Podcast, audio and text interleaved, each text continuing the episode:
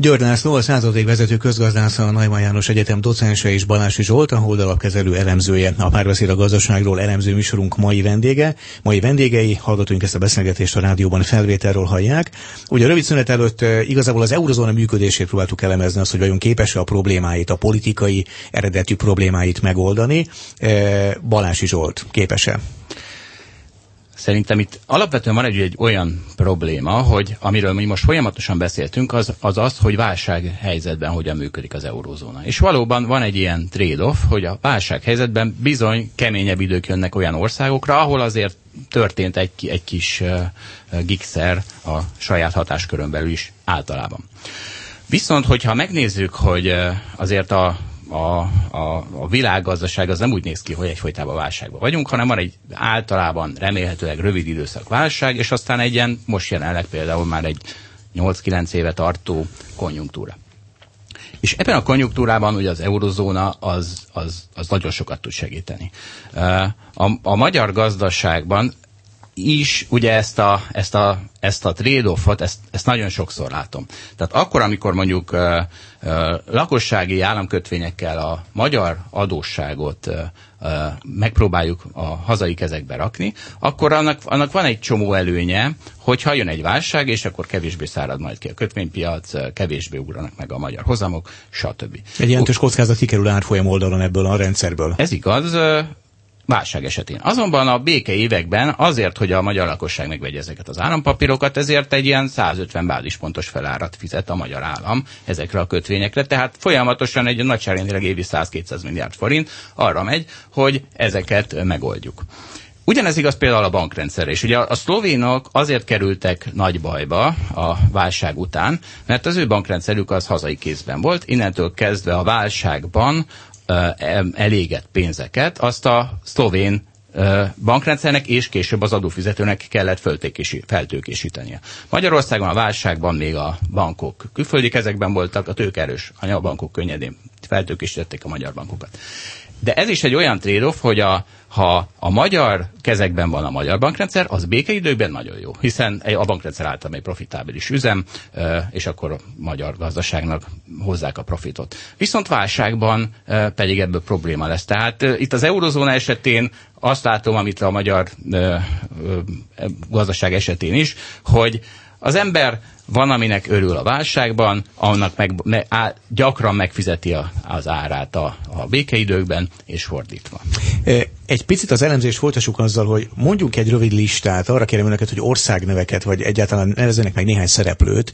Hogyha most azt mondjuk, hogy ki az, aki egyértelműen jól járt válságban, válságon kívül, nagyjából amióta az eurózóna működik, kik, azok, kik az egyértelmű nyertesek, kik vannak ezen az oldalon? György László a lengyelek, akik nem tagjai az euróvezetnek. Eurozóna tagokat tud mondani? Akik? Igen, a németek határozottan. Balási Zsolt? A szlovákok is teljes mértékben uh, megúzták a válságot, annak ellenére volt eurójuk, és ha megnézzük a GDP per főt, akkor egy 10-15 évvel még mögöttünk voltak, GDP per fő most már előttünk vannak. Vannak-e egyértelmű vesztesek, György László?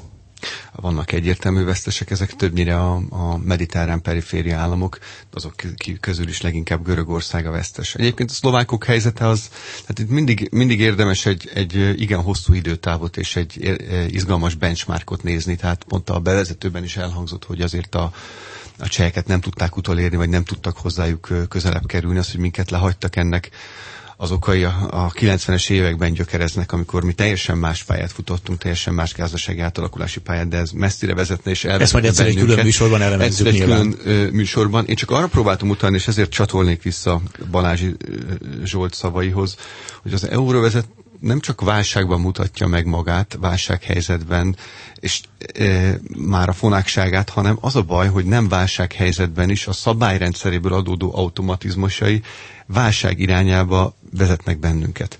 Azt mondják, hogy akkor jó egy valutaövezet, hogyha az úgynevezett optimális valuta övezet. Ezt szeretik használni a közgazdászok, ennek pedig néhány fontos jellemzője van. Az egyik az, hogy nagyjából azonos fejlettségű, nagyjából azonos gazdasági szerkezetű régiók, nemzetállamok csatlakoznak hozzá, ekkor tud működni.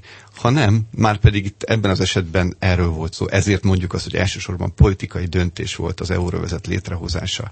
És nem működik a, a rendszerre, gazdaság értelemben nem tud optimális lenni ez a valutavezet, ami létrejött, mert eltérő fejlettségű és egymásnak aláfölé rendelt szereplők hoztak létre egy euróvezetet.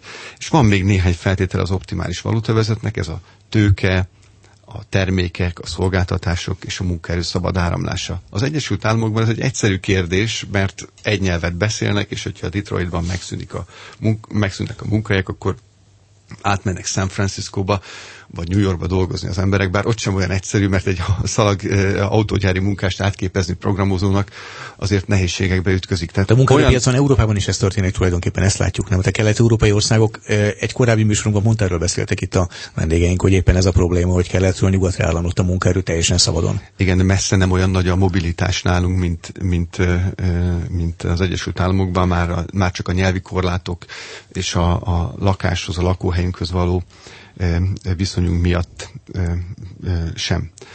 Tehát, tehát hiányoznak az optimális valutavezet feltételei az euróvezetből, és az a kérdés, hogy 2019 után tudunk-e egy olyan euróvezeti szabályrendszert létrehozni, amely nem fog időről időre válságokat generálni, vagy válság, világgazdasági válsághelyzetben nem fog egy mélyebb válságot eredményezni Európán belül. És ehhez kell az, hogy a, alacsonyabb, az alacsonyabban fejlett gazdasági szerkezettel csatlakozó tagállamokat kompenzáljuk azért, hogy a monetáris politikájukat feladták. Ezek a mechanizmusok most hiányoznak az Európai Unión belüli euróvezetből. Ez a 19 utáni időszakra vonatkozó kérdés, az eurózónát illetően mennyiben a mi kérdésünk? Nem vagyunk eurózóna tagország. Abszolút a mi kérdésünk. Ugye most az a kérdés, hogy hogy megint csak nekünk diktálnak-e egy valamilyen forgatókönyvet, nevezzük azt Macron terveknek, Juncker tervnek vagy Merkel tervnek, mint ahogy 2004-es Európa, a 2004-es Európai Uniós csatlakozásunk előtt nekünk diktáltak egyfajta menetrendet,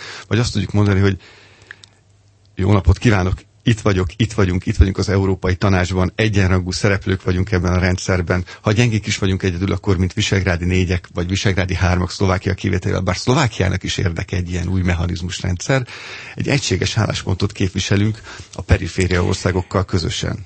Nézzük egy picit másként ugyanezt a kérdést, csak az eurozónát most nézzük meg kívülről. Önök szerint az, hogy a visegrádi négyek, Szlovákiát persze leszámítottak, mondjuk a visegrádi hármak, Lengyelország, Csehország, Magyarország, nem eurozóna tagország. Ilyen szempontból például a jegybankok, ha nincs is árfolyam céljuk, de végül is önálló politikát tudnak folytatni, önálló adópolitikát tudnak az országok végezni. Ez inkább előnyös volt, vagy inkább hátrányos volt az elmúlt néhány évben, Balási Zsolt? Hát ugye... Ez, nyilván ez, ez nem fekete-fehér, tehát nyilván volt, amikor előnyös, és volt, amikor hátrányos, így is válaszolt a kérdésről, hogy mi volt az előny, és mi volt a hátrány ön szerint. Ugye, tehát, és, és, és hogy mit hívunk Magyarország önálló adópolitikájának, meg Lengyelország, mert ugye rengeteg kormány van és volt Magyarországon, és úgy néz ki per pillanat Magyarország adópolitikája, volt egy nagyon magas adóék, ami folyamatosan csökken sok szempontból. Ugyanakkor az állam szerepe az közben nő a gazdaságban, tehát egyfajta szembe megy egymással ez a két dolog, de hogyha azt mondjuk, hogy a jövedelmeket terhelő adókat csökkentjük, ugye ez egy, ez egy a jelenlegi rezsimnek egy, egy, egy markáns politikája, miközben a fogyasztási adók azok, azok maradnak nagyon magasak Európa szerte, akkor összességében tehát kicsit más a szerkezete, kicsit jobb a szerkezete emiatt mondhatjuk azt is, hogy javul a szerkezete, viszont az, hogy összességében mennyit vonunk el a gazdaságtól, annak a, a szerkezete, mondjuk így, és a rána mennyisége az a én szempontomból, vagy hát olyan szempontból, hogyha valaki nem szeretné azt látni, hogy az államnak egyre nagyobb hatalma, hatása van a magyar, egy ország gazdaságára, vagy legalábbis a saját ország gazdaságára, akkor ez a folyamat viszont nem annyira üdvözítő. Az önállóság, az a fajta önállóság, amit az eurozónán kívüliség jelent, ez ön szerint előnyös vagy hátrányos? Például, például jelenleg a mostani konjunkturális időszakban. A mostani, hát akkor az eurozónatagságnak a jelenlegi konjunktúrában rengeteg erőnye lenne. Tehát például olcsóbb finansz, még mindig lenne olcsóbb finanszírozás, ez az elmúlt egy-két évre már kevésbé igaz, de ugye három-négy évvel ezelőtt, meg tíz évvel ezelőtt ugye nem lett volna devizahitelezés Magyarországon. Még többet fizetnének nekünk a bankok azért, hogy magyar államkötvényeket vásárolnak, hogy most a tíz éves államkötvényeknél negatív volt a Kamat. Tehát az elmúlt egy-két évre ez már nem igaz, de hát ugye tíz évvel ezelőtt a devizaválság például, ugye a devizahitelező válság abból fakadt, hogy nálunk forint volt, ami miatt, ahol jóval magasabb kamatok voltak, mint az euró esetén. Tehát tehát ez ilyen, ez ilyen attól függ, milyen távon nézzük, és, és melyik szegmensét épp a gazdaságnak. György László, előnyös az önállóság? Én úgy gondolom, hogy igen, előnyös az önállóság. Rosszul fejeztem ki, nem, nem a tíz éves államkötvényeknél volt negatív hozam kamat, de ez mellékszál. Balási Zsolt említette az állam szerepét, hogy nő vagy csökken. Inkább az a kérdés, hogy az államnak mi a szerepe és hogyan jelentkezik a szerepe. A leginkább liberálisnak vallott és önálló Egyesült Államokban Elon Musk Tesla gyára 5 milliárd dollár állami támogatást kapott arra, hogy, hogy, hogy egy gyártósort fejleszten és egy nemzeti tulajdonú multit gyakorlatilag fölépítsen. Hát hogyha azért nő az állam szerepe, mert ilyen eh, vállalkozásokat, ilyen innovatív ötleteket eh, segít megvalósulni, akkor az állam szerepe jó. A másik, hogy igen, az adóék az, az 53% ról most már 45% ra csökkent, vagyis az, amennyit egy amennyit a bérből átlagosan elvon az állam, tehát 100 forintnyi bérjövedelemből most 45 forint jut az államnak, és 55 a, a, a, a munkavállaló zsebébe kerül. Visegrádi összehasonlításban ez? Visegrádi összehasonlításban most értük utol átlagbéren, most már jobbak vagyunk a cseheknél, de a lengyeleket nem tudjuk utolérni, ott 33-35 százalék közül van. Ez, a, de az, ez attól függ, hány, fő, hány gyerekes családról van szó? Hogyha két-három gyerekes családról, akkor viszont sokkal jobban állunk, mert akkor ott 25 és akár adott esetben még 10 százalék is, három gyereknél már 10 százalék közelébe le tud csökkenni az adóék átlagbéren. És hogyha azt nézzük, akkor 2010-ben az átlagbéren az adóék az még 71, 73 százalék volt, tehát 700, 73 forintot vitt el 100 forintnyi munkabérből az állam, és 20 hét maradt a munka. Most 45-öt ugye átlagban. Igen, igen. Tehát ez egy nagy különbség. És hogy miből van erre forrás, mert ugye a, az elvonások mértéke nem vagy nem szignifikánsan csökkent, főleg olyan, amikor az Európai Uniós forrásoknak az önrészét is finanszíroznia kell a költségvetésnek, akkor ez egy értető dolog, értető jelenség abból van forrás, hogy a gazdaságpolitika felismerte azt, hogy a tőke tulajdonosok a válság előtti időszakból sokkal nagyobb arányban vették ki a növekedésből a részüket, a munkavállalók pedig egyre kisebb részt kaptak az általuk megtermelt jövedelemből. Hogyha a bérhányadokat nézzük, az, hogy egy munkavállaló mennyit kap készhez abból, amit megtermelt, tehát a GDP-ből mennyi a bérhányad, a nettó bérhányad Magyarországon 1970-es, az 1970-es 53 os szintről 2010-re 22 ra csökkent.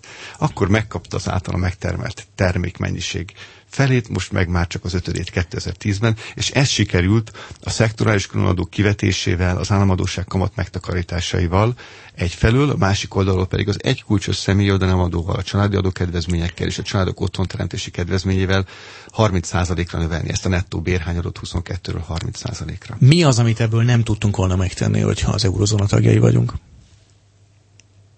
Ugye az önállóságot próbáljuk most értékelni, hát hogy nézzük, jó vagy nem nézzük jó. meg, ha az eurozóna tagjai vagyunk, és hasonló helyzetben, eh, ha hasonló helyzetben manővereztük volna magunkat, mármint amilyen helyzetben manővereztük magunkat, hasonló helyzetben manővereztük volna magunkat, mint a görögök, nagyon hasonló helyzetben voltunk, és nem lett volna egy eh, karakán eh, innovatív gazdaságpolitikai Magyarországnak, akkor azt a neoliberális filozófia, filozófia szerinti austerity, megszorítás gazdaságpolitikáját képviselte volna a magyar kormány, mint Görögország, ami nem segített neki kijönni a válságból. Most már az IMF is azt mondja, hogy elhibázott gazdaságpolitikai döntés volt, a GDP 25%-kal csökkent, a nyugdíjak vásárlóérték 50%-kal csökkent. Lehet, hogyha az eurózóna tagjai vagyunk, ugyanúgy megcsináljuk ezeket a lépéseket, lehet, hogy nem azon múlik, hogy az eurózóna tagjai. Csak az, hogy közelebb hozzuk a magyar gazdasághoz, szerintem, a valósághoz. Szerintem megtettük volna, tehát nem az a kérdés, hogy az eurózóna tagjai voltunk-e vagy sem, hanem hogy milyen döntéseket hoztunk 2010 után a válságkezelésben. Balázs is volt?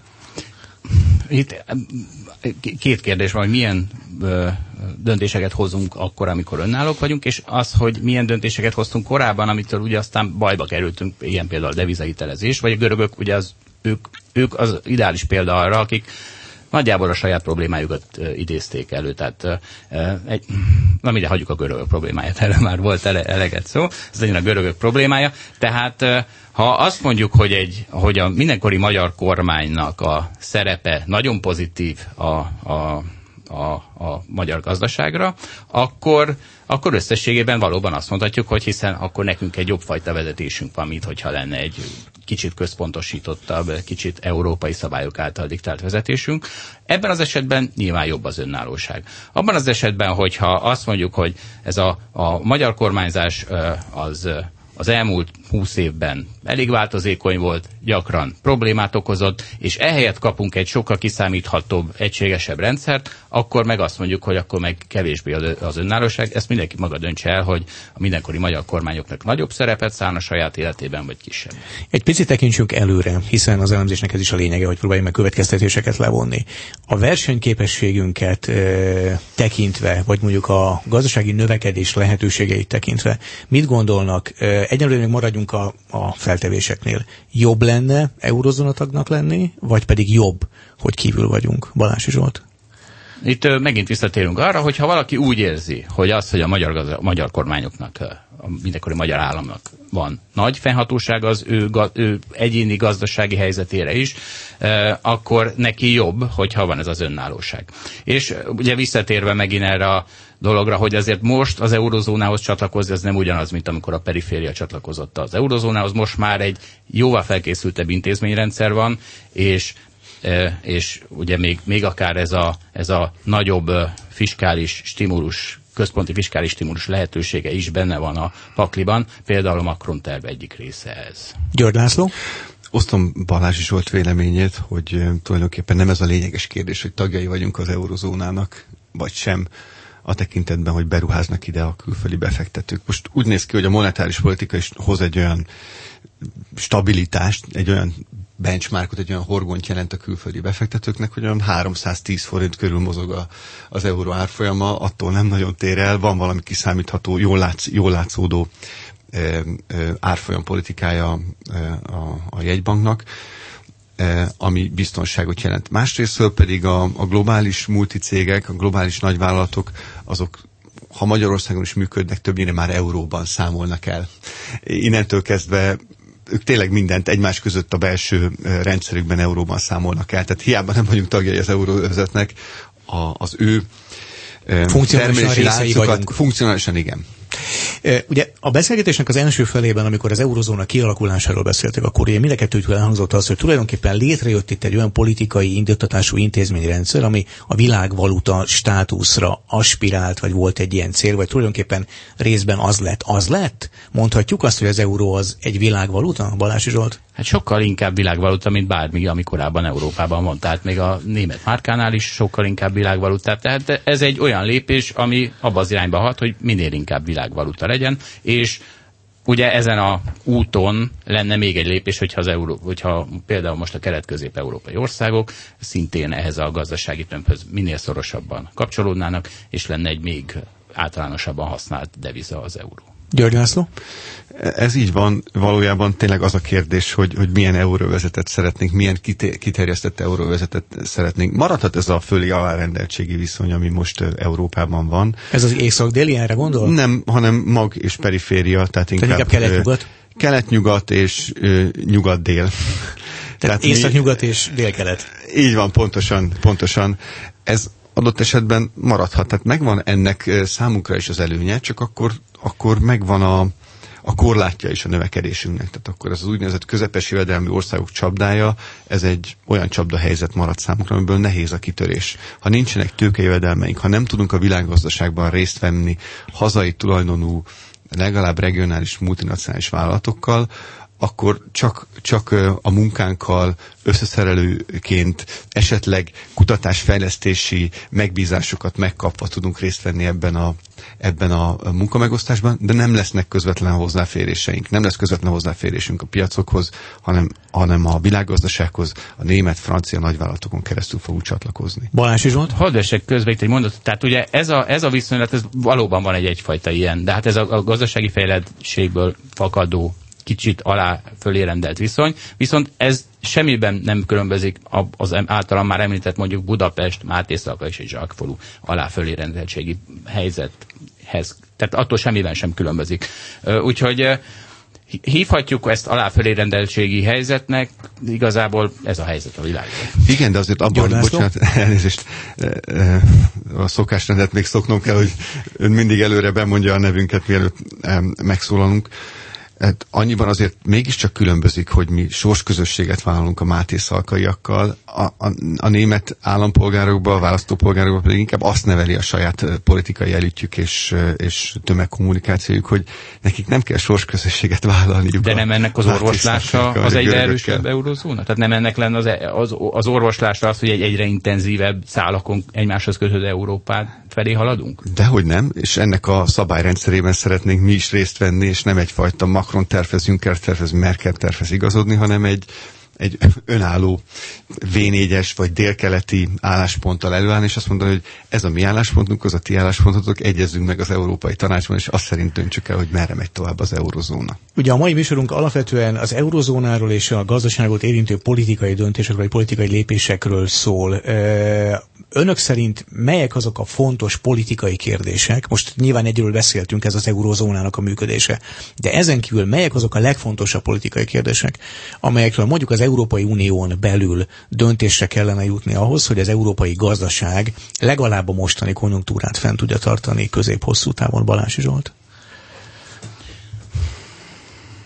Ugye ez, ez az a kérdés, ami, ami pont ezzel függ össze, hogy, hogy hogy mennyire szoros lesz ez az eurózóna kapcsolat, és milyen intézményrendszert valósítunk meg benne, illetve hogy kétsebességes lesz ez. Tehát uh, szerintem per pillanat, ugye most már mindenki kifelé lábal a válságból, a görögök is most már gyakorlatilag minden évben csak jó híreket szállítanak. Úgyhogy ezt a konjunktúrát, ezt könnyű föntartani. Ami ugye sokat segít, az nyilván a globális konjunktúra, tehát az, hogy Kína és Egyesült Államok hogyan viszonyul az eurozónához. György László? Amiért Európának mindenki a csodájára jár, mert az elmúlt 70 évben itt sikerült a legnagyobb életszínvonal növekedést megvalósítani. Páratlan a, a, a, a fogyasztóvédelmi rendszerünk, páratlan a növény- és állategészségügyi rendszerünk, páratlan a környezetvédelmi rendszerünk, tehát egy élhető környezetünk van, nem csak nagy, magas, egyfőre jutó GDP-je van az Európai Uniónak, hanem az életminőséget meghatározó természetes környezet, épített környezet, fantasztikus a humántőkének való, a humántőkébe való befektetésünk mértéke is világviszonylatban fantasztikus. Tehát az a kérdés, az a leg, egyik legfontosabb politikai kérdés az Európai Unió szempontjából, jövője szempontjából, hogy ezeket az értékeket meg tudjuk-e védeni. És ehhez új kereskedelmi politikára van szükség, ami azt jelenti, hogy csak azokkal folytatunk szabad kereskedelmet, akik hasonló szabályok mentén biztosítják a saját állampolgáraik számára az emberhez méltó körülményeket, munkavédelem, fogyasztóvédelem, környezetvédelem területén. Aki ezeket a védelmi szabályokat nem tartja be, és ezért jut versenyelőnyhöz, anyagi pénzben mérhető versenyelőnyhöz, de életminőségben romlást jelentő körülményeket teremt, azzal nem kereskedünk.